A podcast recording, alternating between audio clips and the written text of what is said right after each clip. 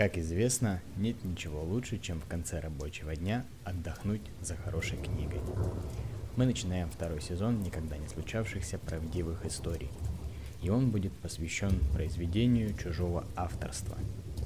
Это книга Юрия Непеина «Милая мама, не плачь». Книга издана более двадцати лет назад строго ограниченным тиражом, рекомендуется для детей младшего школьного возраста. Именно в таком состоянии она была прочитана мною и оставила очень глубокий след. Надеюсь, она вам тоже понравится. Глава первая. Арест. «Мама! Мам! Проснись!» – будил я маму глубокой ночью, когда кто-то настойчиво и нетерпеливо постучал в нашу дверь. Мама проснулась, быстро встала с кровати, наспех одела розовый халат, пушистые тапочки на босу ногу и подошла к двери, но открывать не спешила, потому что время было тревожное и опасное. Уже третий год в нашей стране шла война, и в любой момент могло произойти всякое. «Кто там?» – встревоженно спросила мама, не решаясь открывать. «Милиция!» – ответил грубым голосом мужчина. Резкий стук в дверь снова повторился. Мама очень удивилась. «Открывайте, а то сейчас взломаем ваши двери!» Грозно потребовался тот же голос, и еще громче и нахальнее стал дубасить в дверь кулаком и даже ногой, хотя в этом и не было никакой необходимости. «Подождите минутку, сейчас», — сказала мама, торопливо открывая дверь. В комнату сразу бесцеремонно ворвались милиционеры. Высокого роста офицер грозно приказал нам: «Быстро собирайтесь, поедем с нами в отделение». «Зачем?» — расстроившись, спросила мама. «Ничего не знаю», — равнодушным тоном ответил горбоносый милиционер с выпученными глазами. «Нам приказано доставить вас в отделение милиции, и точка. Вот ордер на ваш арест, там разберутся, что к чему», — сказал он. «Но почему?» — сдерживая слезы, спрашивает мама. Недоразумение какое-то произошло. «Хватит болтать!» — резко прервал он ее. «Давай, живее, шевелитесь! Машина ждет вас у подъезда!» — сказал он и стал неспешно оглядывать стеклянным взглядом комнату. Нам пришлось подчиниться его приказу, иначе они могли применить силу и даже оружие. Мы оделись и с неохотой вышли из дома на улицу в сопровождении нескольких милиционеров. У подъезда действительно стояла милицейская машина «Воронок» темно-серого цвета. Как только мы сели в нее, дверца за нами моментально захлопнулась. Тогда я любил кататься, но в первый раз ехал в такой крытой машине без окон, где только в потолке были видны маленькие отверстия. Был спертый воздух и сильно пахло бензином, от которого даже тошнило. Возле дверей сидел часовой с настоящим автоматом в руках, который я впервые видел так близко. Его смуглое скуластое лицо с приплюснутым носом безразлично глазело раскосым взглядом на нас, а мы на него. Когда машина затормозила, мы услышали, как открылись ворота. Машина въехала во двор, остановилась, и ворота закрылись. Зычным голосом нам приказали выйти из нее и следовать в здание старой церкви без крестов. Это здание из красного кирпича находилось в центре города на большой площади, недалеко от реки Северной Двины. Нам, нас подвели к массивным железным дверям, открыли и грубо толкнули маму в спину, и за нами мгновенно захлопнули двери. Щелкнул затвор замка, и мы остались одни в пустой камере. Мама села на краешек нар и, опустив голову, заплакала. Я прижимался, гладил ее и говорил: «Милая мама, не плачь. Мамочка моя, родненькая, не надо плакать». Но мои слова не могли успокоить ее, и сколько нам придется тут томиться, мы еще не знали. Как жаль, что отец на войне. Он бы никому не дал нас в обиду, подумал я. Я вспомнил тот день, когда отец приехал к нам домой с фронта. Всего на несколько дней. Конец первой главы. Глава вторая. Прощание с отцом. Это было в тот день, когда на улице часто и тревожно гудели трубы завода и лесобиржи, а по радио голос диктора оповещал всех жителей Затона о новом налете вражеских самолетов, которые бомбили наш город Архангельск, и нам приходилось прятаться в бомбоубежище. Хотя мы жили на окраине портового города, но все равно было очень страшно, потому что если бомба попадет в наш деревянный дом, то он может быстро сгореть, и тогда нам негде будет жить. Затон, где мы жили, был на левой стороне берега Северной Двины, куда на зимний ремонт заходили речные корабли. Вот и сегодня, по случаю отъезда отца, на фронт собравшимся гостям пришлось срочно закрывать окна, чтобы на улице не было видно даже самого маленького лучика света из комнаты. Мама пошла на кухню, а я за ней следом. В кухне было темно, и только лунный свет слабо проникал через большое окно, заклеенные крест-накрест узкими полосками газетной бумаги, чтобы не разбили стекла, когда стреляли зенитки, которые стояли на платформах железнодорожного состава в нашем районе. От ярких вспышек летящих в небе снарядов на кухне сразу становилось светлее. Вдруг к нам в двери постучали. «Кто там?» – настороженно спросила мама. «Я, комендант вашего дома», – ответил женский голос. Мама открыла дверь, и в комнату вошла невысокая полная тетенька, одетая в фуфайку с сумкой для противогаза на боку. Лицо ее было строгое и озабоченное. На голове красовался темно-синий берет, а на ногах кирзовые сапоги. Она тщательно и придирчиво проверила у нас в комнате цветомаскировку и, убедившись, что все в порядке, сказала: «Возьмите самое необходимое и спускайтесь на первый этаж к выходу».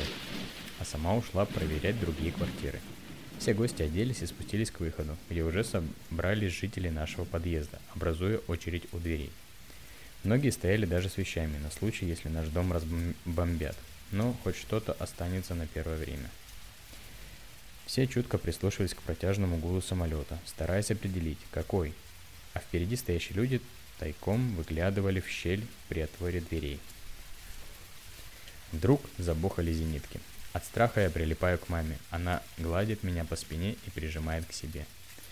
Когда я услышал... Когда все услышали взрыв вдали от нашего дома, то оживленно заговорили, что наконец-то сбили еще один вражеский самолет. Вскоре прозвучал отбой воздушной тревоги, и все соседи неспешно разошлись по своим квартирам. Мне нравилось, когда у нас в доме было много гостей. Я с любопытством смотрел на них, думая про себя. Откуда столько незнакомых мне людей собралось у нас? Мне почему-то непременно хотелось узнать, хорошие они или плохие. Одна высокая тетенька лисьей мордой воротника тыкала мне прямо в лицо. И при этом сама, оскалив зубы, шипела и рычала, как злая собака. Я от страха залез под кровать и плакал. «Не надо пугать ребенка», — сказала мама этой тетеньке. «Он ведь еще маленький и не понимает таких шуток». Отец вытащил меня из-под кровати и, прижимая к себе, по-доброму пожурил. А чтобы я больше не плакал, дал мне поиграть в настоящий наган, но без патронов. Я обеими руками с трудом отжал курок нагана и пошел на кухню стращать ту тетю, которая меня пугала. Она стояла у окна и курила папиросу, а увидев наган у меня в руках, убежала в комнату. Пришла мама, отобрала у меня наган и отдала папе, ругая его. «Ты что? Это ведь не игрушка для ребенка!» Отец промолчал. Мама, уложив меня спать, присела на краешек кровати и ласково сказала мне: «Спи, мой маленький, родной, я буду рядышком с тобой». Несмотря на шумные разговоры и песни гостей, я быстро уснул, а когда проснулся, то в комнате уже была тишина. Я не слышал, как и когда ушли от нас гости. Мне под одеялом ста- стало тепло и уютно. В окно светило солнышко и бликами играло на стенке. Я глядел на то место, где над моей кроваткой висела картина, и думал, почему все эти люди в жизни двигаются, а тут эти тети и дяди, сидящие у пруда под большим деревом с раскидистой кроной, даже нисколечки не шевелятся.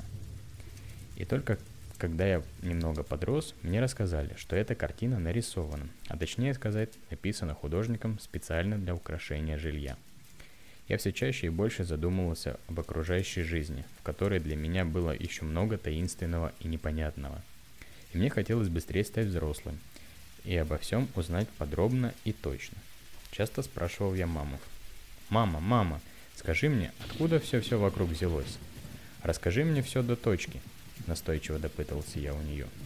На мои вопросы она отвечала неохотно. Я встал и пошел на кухню, где мама готовила завтрак. Взял со стола конфетку, а мама заругалась. «Вначале надо умыться, а уж потом за еду браться, а то у тебя на носу скоро деревья вырастут и зацветут пышным цветом».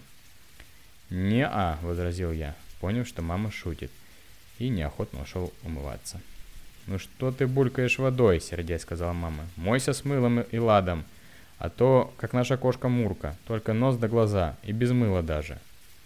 «Да», возражал, возражая, протянул я. «Мыло сильно щиплет глаза». «А ты закрой глаза, и тогда не будешь щипать», — сказала она. Умывшись, я вытер лицо и руки полотенцем и подошел к большой корзине, стоящей у печки в углу. В ней была наша Мурка с маленькими пушистыми котятами. Они тыкались мордочками в животик Мурки и неуклюже переползали друг через дружку. Упираясь лапками, они пытались вылезти из корзины, но, едва поднявшись на задние лапки, моментально сваливались на тех, что внизу, которые только тихо подпискивали. тесно прижимаясь друг к дружке. Они были маленькие, пухленькие, и я невольно протянул руку, чтобы погладить котеночка, но Мурка царапнула мне палец. Я мигом отдернул руку и заревел, жалуясь маме. «Сколько раз тебе говорено, чтобы ты не лез к ним!» — ругала меня мама.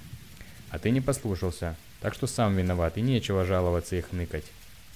Пойди-ка лучше нарисуй что-нибудь, пока я готовлю завтрак». «А что нарисовать?» — спросил я ее, вытирая слезы. «Да что хочешь», — сказала она.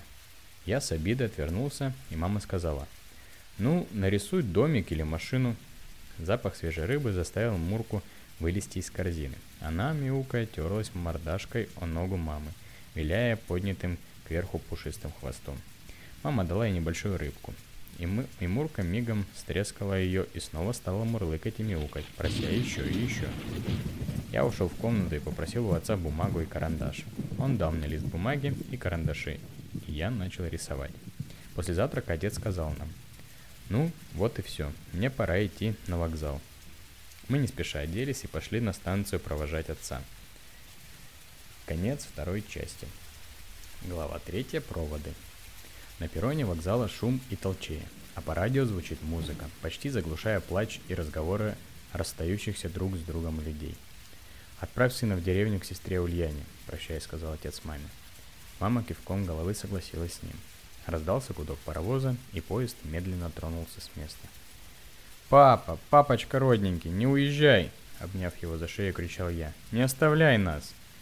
Отец поцеловал меня и маму и, сдерживая слезы, тихо сказал: «Ну все, прощайте, мои родные. Как приеду на место, то обязательно сразу напишу». И побежал к своему вагону. Он на ходу вскочил на подножку и, держась одной рукой за поручень, другой махал нам, а мы ему. Поезд быстро набирал скорость, разлучая нас с папой навсегда. Мы стояли у края перрона и сквозь слезы смотрели вслед уезжающему поезду, пока за поворотом пути не скрылись красные огоньки последнего вагона. «Вот и все», — с грустью сказала мама. И мы не спеша пошли домой. Глава четвертая. Без отца. Дома я медленно оглядывал давно привычную обстановку нашей небольшой комнаты. И мне стало очень грустно. А ведь только еще вчера у нас было так шумно и весело, и вот сейчас тоскливая тишина. Я глядел на черный комод, накрытый белой вязаной скатертью, где сидел мой любимый плюшевый мишка, подаренный мне отцом в день рождения, а играть нисколько даже не хотелось. Мама все плакала. Я пытался его успокоить. «Милая мама, не плачь, папа вернется к нам». «Да-да», тяжело вздыхая, соглашается она, не желая разрушать мою наивную надежду, потому что ей самой тоже хочется в это поверить. Мама подошла к комоду, где была фотография отца, и долго смотрела на нее, вспоминая что-то свое. Потом она погла- поглядела в продолговатое зеркало, которое висело над комодом, в простенке между двух окон, и, вытерев слезы, тихо сказала: «Мне надо идти на работу. А тебе, сынок, в садик». Мама работала в столовой костеляншей, выдавала всем работникам халаты, куртки, а взамен принимала старые для стирки. «Вечером за тобой зайдет соседка Анфиса», — сказала мама, — «а я сегодня задержусь на работе». Но вечером за мной никто не пришел, и мне пришлось одному идти домой. Иду я, и вдруг раздается жуткий вой сирены, а затем протяжные гудки завода и лесобиржи, извещающие всех жителей Затона о воздушной тревоге. Прохожие сразу заспешили по своим домам и быстро закрыли за собой двери подъездов, квартир. Окна домов были плотно задернуты шторами и закрыты светомаскировкой. И от этого на улице стало совсем безлюдно, пустынно и темно. Я тоже ускорил шаг, но, услышав тяжелое урчание самолета, задрал голову вверх и глядел, как длинные лучи прожекторов перекрещивались высоко в темном небе, ища вражеский самолет. Вдруг как бабахнут зенитки. Я аж вздрогнул от такой неожиданности, а затем побежал, но споткнулся о камень на дороге и упал.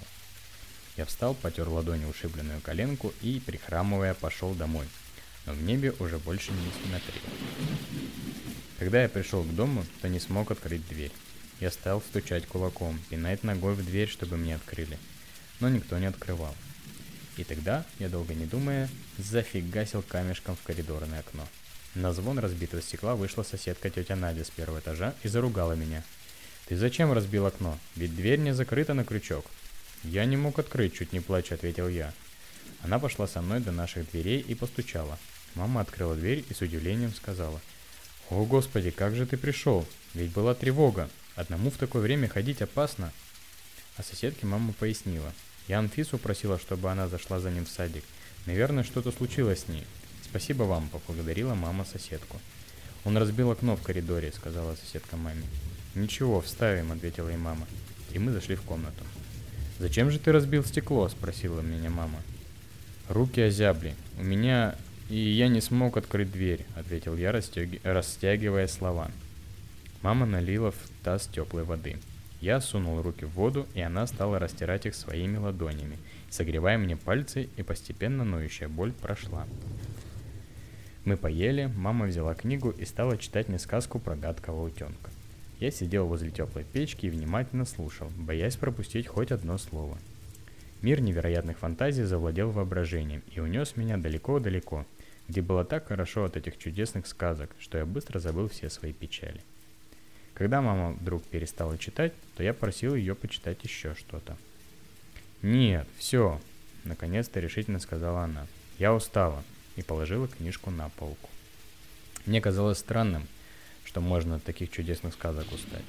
«Как жаль, что я еще не умею сам читать», – подумал я про себя. «Ложись спать, а мне надо в дорогу тебя собирать», – сказала мама. «Завтра ты поедешь с тетей Тоней в деревню к моей сестре. До города Котласа вы поедете на пароходе. А там она посадит тебя на поезд. А на станции Луза тебя встретит тетя Ульяна, моя старшая сестра. Я уже ей написала письмо и дала телеграмму, чтобы она встретила тебя прямо у поезда», — пояснила мама.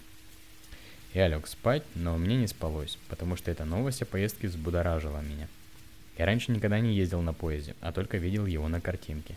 Но какое-то непонятное предчувствие беспокоило мое сознание. И я озабоченно спросил маму. «Ну как же тетя Ульяна узнает меня?» «Она хорошо помнит тебя, Огольца», — сказала мама. «Ты об этом не беспокойся. Завтра я тебе еще раз хорошенько поясню», — успокоила. Мне очень хотелось посмотреть новые места, ведь впервые видеть это всегда интересно. Огорчало меня только одно — то, что не хотелось расставаться с мамой даже на время. Вдруг раздались гудки лесозавода, а по радио снова тревожный голос диктора несколько раз повторил подряд. «Граждане, воздушная тревога!» Мама быстро закрыла окна и приготовилась идти в бомбоубежище, но вскоре прозвучал отбой воздушной тревоги, и мы остались дома.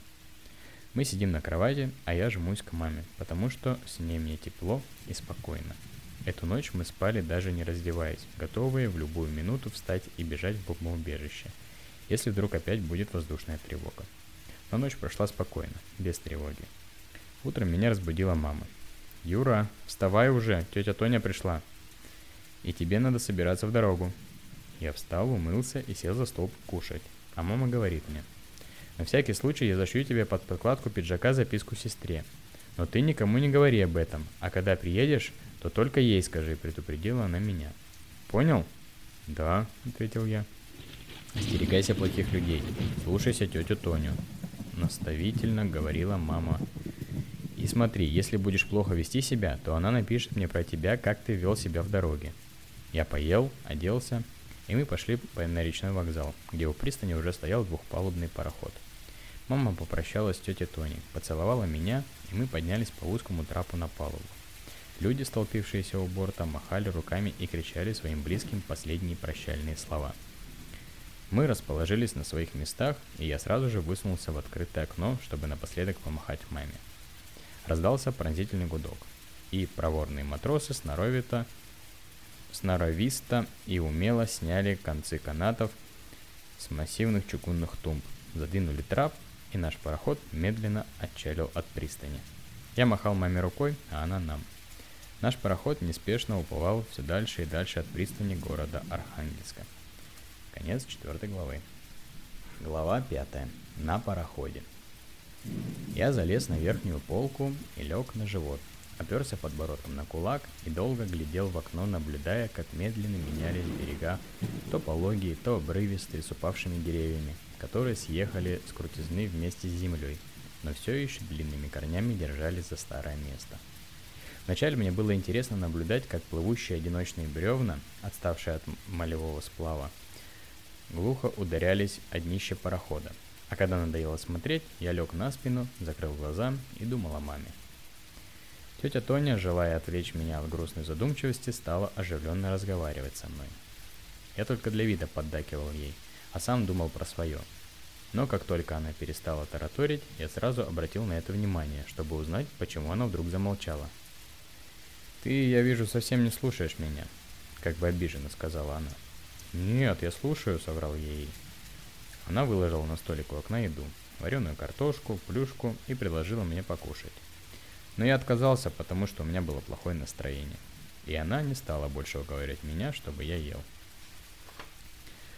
Она, поев, не торопясь, сложила оставшуюся еду обратно в сумку. А мне вдруг захотелось еще, но попросить я уже постеснялся, потому что сам только что отказался, когда она предлагала, а теперь даже как-то неудобно было беспокоить ее из-за этого. Днем наш пароход пристал прямо к берегу, где были большие штабеля дров, специально заготовленные впрок для пароходов. Я стоял на верхней палубе парохода и долго глядел, как мужчины и женщины дружно передавали поленья из рук в руки и складывали в проходе возле люка кочегарки. Пополнив запас дров, пароход сиплым гудком возвестил об отправлении и вскоре медленно отчалил от берега. Я спустился на нижнюю палубу, где матрос в рваной тельняшке брал из кучи дров плаху, клал между широко расставленных ног и одним резким ударом колуна в середину колена, полена раскалывал на две половинки и сбрасывал их в открытый люк кочегарки. Затем я подошел к трубе, где было тепло, и глядел через открытое окно в машинное отделение. Загорелый машинист без тельняшки с наколками на груди и, в рука, и руках ходил возле движущегося, движущегося большого коленчатого вала, на котором лил масло из продолговатой жестяной масленки. Движения его были точны и спокойны. Насмотревшись, я пошел к тете Тоне и стал бодро рассказывать об увиденном, но ей это было абсолютно неинтересно слушать, и я замолчал. Она предложила мне покушать, и я охотно согласился. После еды опять залез на верхнюю полку и вскоре уснул. А когда я открыл глаза, то многие пассажиры уже дремали, а некоторые даже храпели. Тускло светила лампочка в проходе, и тетя Тоня тоже спала. Я выглянул в окно и увидел вдали маленькие огоньки бакенов, которые отражались расплывчатыми бликами на темно-лиловой глади воды. Я повернулся на другой бок и вскоре уснул. На следующий день наш пароход миновал длинный железнодорожный мост у города Котласа, дал протяжной гудок прибы- прибытия, и все пасса- пассажиры, как по команде, оживились, заговорили и начали собираться, укладывая свои вещи, готовясь к выходу. Мы тоже пошли к выходу, где уже толпились люди со своими чемоданами, узлами. Матросы ворчали на всех за то, что раньше времени собрались у выхода и мешали им работать. Пароход медленно причаливал, несколько раз ударился краем борта о кромку деревянной пристани и, слегка покачиваясь, остановился. Матросы быстро и ловко закрепили чалки, а затем проворно выдвинули трап для выхода людей на пристань. Люди, теснясь и подталкиваясь друг друга один с другим, выходили на пристань. По широким деревянным ступеням поднимались к речному вокзалу и расходились кто куда. Мы сразу пошли на железнодорожный вокзал, который находился совсем близко. Когда мы подходили к вокзалу, то мое внимание привлек самодельный кораблик, сделанный из толстой коры.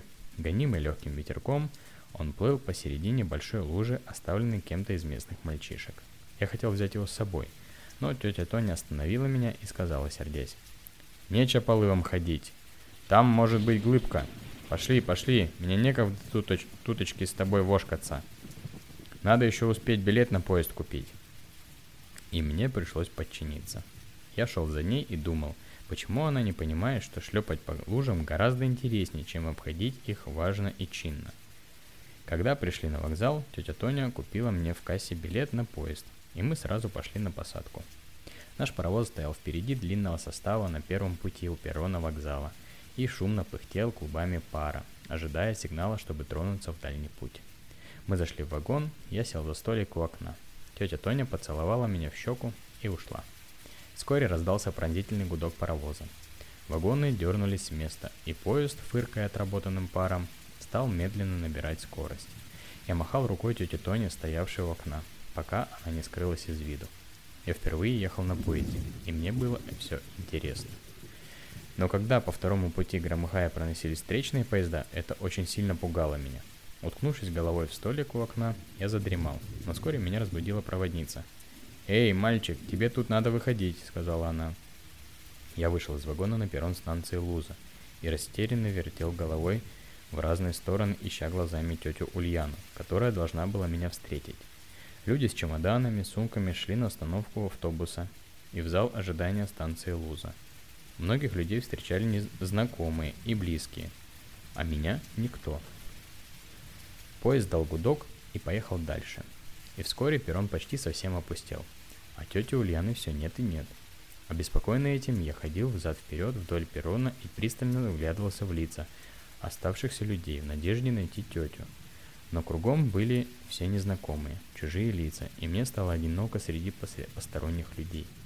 Я остановился возле скамейки и стал думать, может, тетя Ульяна не узнала меня? Как найти ее? Что предпринять? Конец пятой главы. Глава шестая. На станции Луза. Я зашел в зал ожидания вокзала станции Луза и не спеша оглядел все вокруг, думая, может, тут она? Но и здесь ее тоже не было, и мне стало грустно. Люди сидели на скамейках, толпились у билетной кассы. Я с большой завистью и выжидательно глядел прямо в рот одной тетеньки, которая сидела на скамейке у входа и смачно причмокивая хрумкала свежий огурец, посыпая мелкой солью. Она заметила мой просящий взгляд, дала мне небольшой огурчик с хлебом и спросила: «Ты чей, милок, будешь? Как звать тебя? Откуда и куда едешь?» Я взял огурец, поблагодарил ее и рассказал, зачем и как тут оказался. Она выслушала меня, сказала рядом сидящей женщине: «Мыслимое ли дело одного дитя в такую дорогу отп- отпускать? Ведь всякое может случиться. Нонче сколько дитя в беспризору гибнет». «Да-да», — поддакнула ей тё- соседка. «Надо милиционеру сказать. Так ему помогут родных найти». И как только появился милиционер, она сразу сказала ему: «Вот это парнишок один без родителей бродит». «Сейчас разберемся», — сказал он и подошел ко мне. «Ну-ка, мальчик, пойдем со мной». Он взял меня за руку и повел в дежурную комнату милиции. Глава седьмая. В милиции.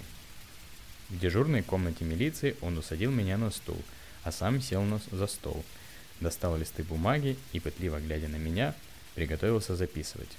«Ну давай, рассказывай», — сказал он. «Как зовут? Откуда и куда ехал? С кем?» Но, почуяв недоброе в интонации его голоса, я насторожился и не стал отвечать на вопросы. «Ну чего ты набычился и молчишь? Может, язык проглотил, да? Давай, не молчи, не скрытничай, а говори, коли тебя старшие спрашивают», — строгим тоном потребовал он. «Нам не досуг тутока с тобой цацкаться. Ну, так как, будешь говорить али нет?» Теряя терпение, с раздражением спрашивал он. «Если будешь упрямиться, то мне придется тебя наказать». Но я упорно продолжал молчать. В этот момент с улицы пришел один толстый милиционер, и он ему с досадкой сказал: «Ну прямо не знаю, что мне с им делать. Одна морока только с этим». «Ничего, ми- нечего миндальничать», — сказал вошедший милиционер. «Надо посадить его в холодную камеру и не кормить несколько дней подряд. Тогда он у нас быстро заговорит, как миленький. И не надо будет больше нянькаться с сосунком». «Ну что ж», — глубоко вздохнул, — сказал дежурный. «Раз он не хочет с нами говорить, то придется так и сделать». Его сердитые слова подействовали на меня, и я стал отвечать на их вопросы. «Ну вот, так бы сразу и отвечал, а то чего-то молчал, как в рот воды набрал», — одобряюще произнес дежурный поли- милиционер. Закончив спрашивать меня, он облегченно вздохнул и распорядился: «Значит так, Петрович», — и, сделав паузу, сказал: «Отвезешь этого мальца в котласский детприемник. Поезд сейчас пойдет». «Хорошо», — ответил толстяк и подошел ко мне. «Шагай!» — прорычал он. «Нет, не пойду!» — заортачился я. «Это почему же, интересно знать?» — удивленно спросил он мне. «Я хочу домой! Я хочу к маме!» — настырно отвердил я, уцепившись за стул.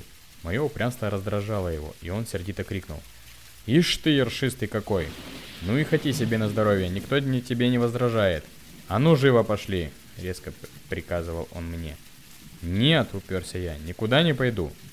«Пойдешь как миленький», — твердо и решительно сказал он, взяв меня за руку и рванул со стула. Но я еще крепче ухватился и, плача, кричал: «А-а-а, не трогайте меня!» «Ну чего ты орешь, как оглашенный?» «Вот найдем твоих родных, и тогда они заберут тебя из детприемника», — сказал милиционер, пытаясь успокоить меня. Но я ему не верил. «Ну как ты не понимаешь, что тебе хотят хорошего, а ты упираешься, словно бычок? Давай, пошли, ведь поезд уже подошел, и он не будет ждать нас с тобой», — говорил он, оттаскивая меня от стула. Но когда мы выходили из отделения милиции, дежурный сказал ему: «С им ухо держи востро, такие упрямцы склонны удрапать». «Ничего, не впервые сопровождаю таких шустрых. От меня еще ни один не убег», — с твердой уверенностью ответил милиционер. «Ну-ну, ладно, хорошо», — согласился дежурный. «Я надеюсь, что все будет нормально». И как, они, и как я не упирался, он все же увел меня к поезду, который уже стоял у перрона станции Луза. Конец седьмой главы.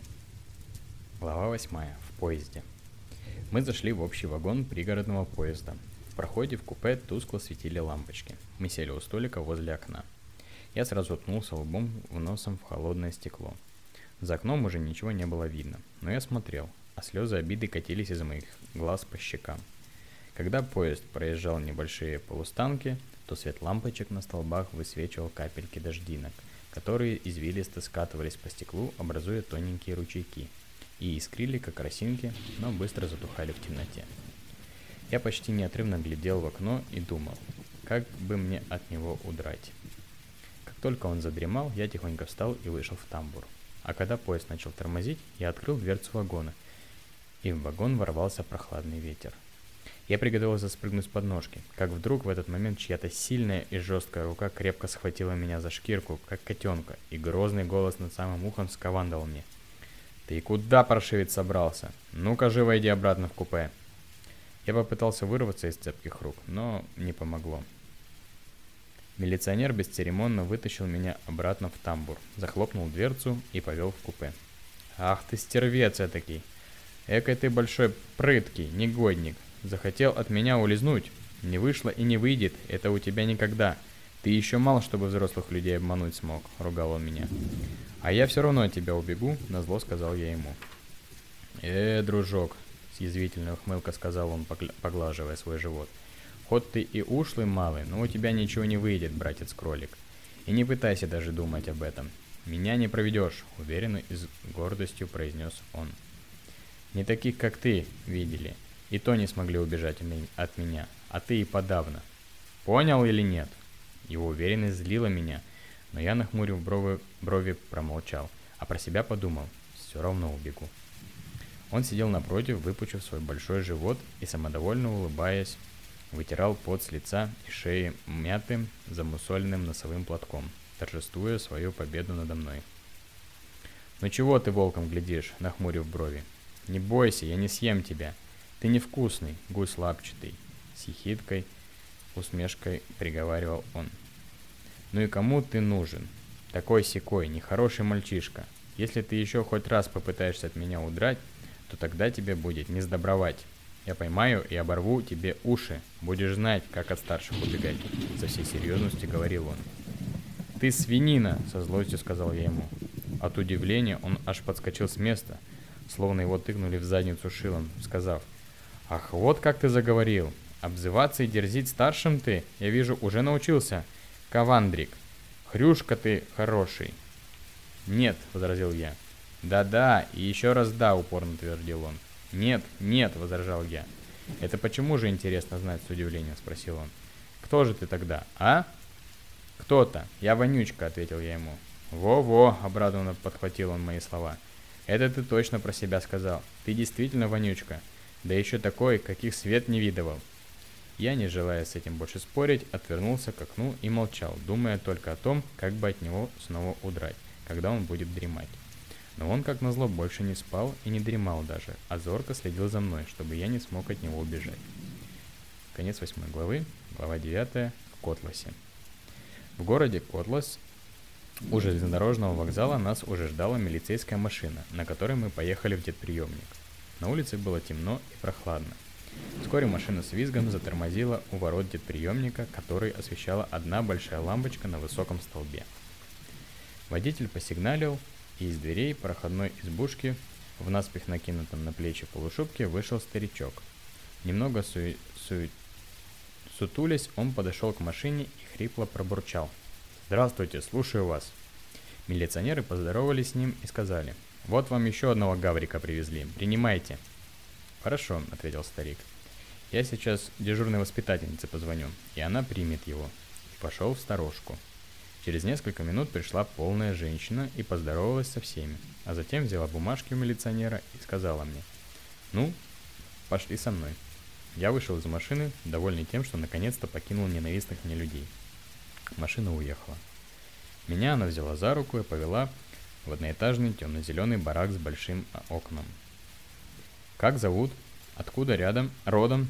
И почему сюда попал?» — спрашивает она меня. Я неохотно отвечал ей, потому что очень хотелось спать. Она привела меня в помещение, где ребята уже спали крепким сном. Затем, не включая света в спальне, чтобы не разбудить, где только через окно бледно светила луна, подвела меня к своей свободной койке у окна и, расправив кровать, шепотом сказала мне: «Вот тут будет твое место, пока за тобой при... приедут родные, а сейчас раздевайся и ложись спать». Я разделся, сложил свою одежду на стул возле кровати и лег на прохладную простынь. Воспитательница, поправив одеяло, ласково сказала: «Спи, спи», и ушла. Я натянул одеяло на голову, а руки сложил между ног и придвинул коленки к подбородку, чтобы быстрее согреться и уснуть. Сон вдруг куда-то пропал, а ведь еще совсем недавно так хотелось спать. Я повернулся на спину, высунул голову из-под одеяла и лежал с закрытыми глазами, думая о том, найдет ли теперь меня мама. Глава десятая. Дед-приемник. Рано утром в нашей спальне раздалась гром... громко язычная команда дежурной воспитательницы: «Подъем!»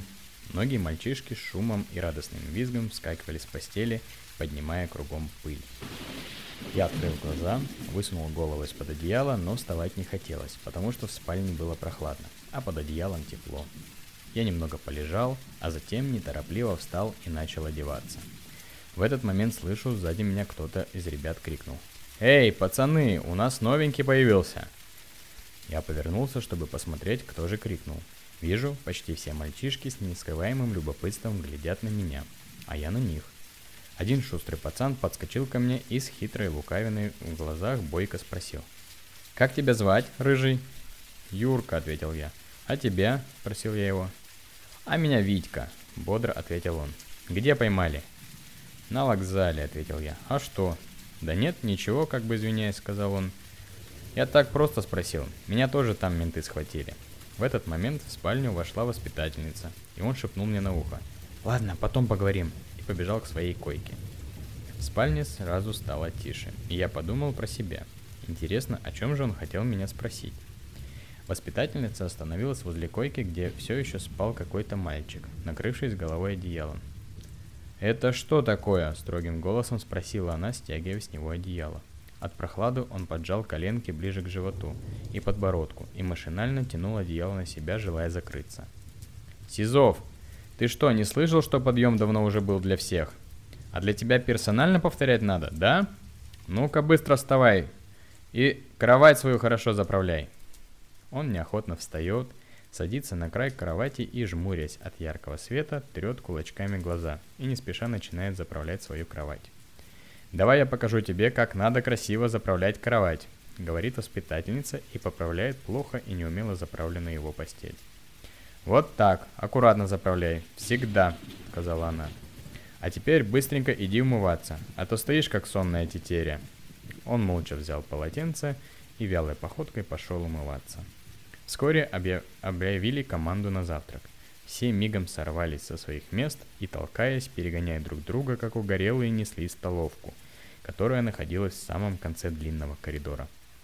Я тоже побежал, но запнулся о подставленную кем-то ногу и вытянулся руками вперед. Ныром полетел к порогу, чуть не стукнувшись головой. Мальчишки, обогнавшие меня, смеялись, а я заплакал от обиды.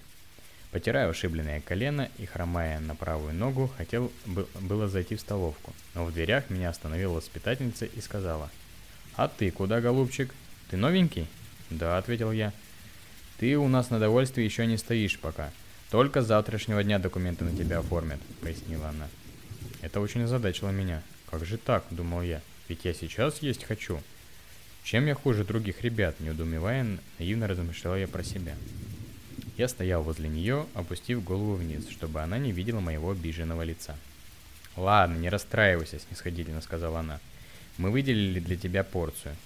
Но пока ты чухался, ее стащили со стола другие мальчишки.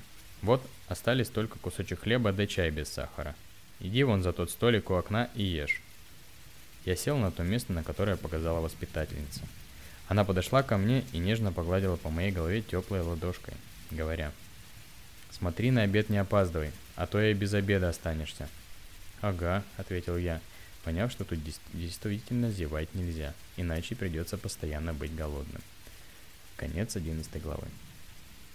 Глава двенадцатая. В столовой. У входа в столовку меня остановила воспитательница и с упреком сказала: «Ты почему опять опоздал? Разве команды на обед не слыхал? Или особого приглашения ждал?» Я, не поднимая головы, попытался робко оправдаться: «Я немножечко погрелся у печки». «Это не причина и не оправдание», — строго сказала она. «И учти наперед, раз дана команда всем на обед, то надо сразу идти и не ждать особого приглашения, как барин. Это ведь не дома», — пояснила она и спросила: «Понятно тебе?» «Да», — ответил я. Она, проверив мои руки и уши, сказала: «Ну ладно, проходи.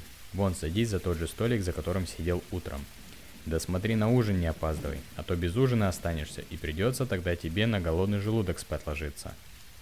Я сел на свое место и только стал есть, как вдруг кто-то сзади щелкнул меня по затылку. Я оглянулся, чтобы дать обидчику сдачи, но определить, кто ударил меня, я не смог, ибо все сидели спокойно. Я повернулся обратно и увидел, что мой сахар исчез, как будто и не было вовсе. «Так вот почему отвлекли меня», — догадался я. Но все же я решил спросить у ребят, сидящих за моим столом: «Кто взял мой сахар?» «Не знаем, не видели», — ответили они мне. И я понял, что спрашивать их бесполезно. Хотя они прекрасно знали, кто взял мой сахар, но не сказали, ибо быть в глазах других ребят стукачом никто не хочет, потому что их бьют, презирают и постоянно унижают.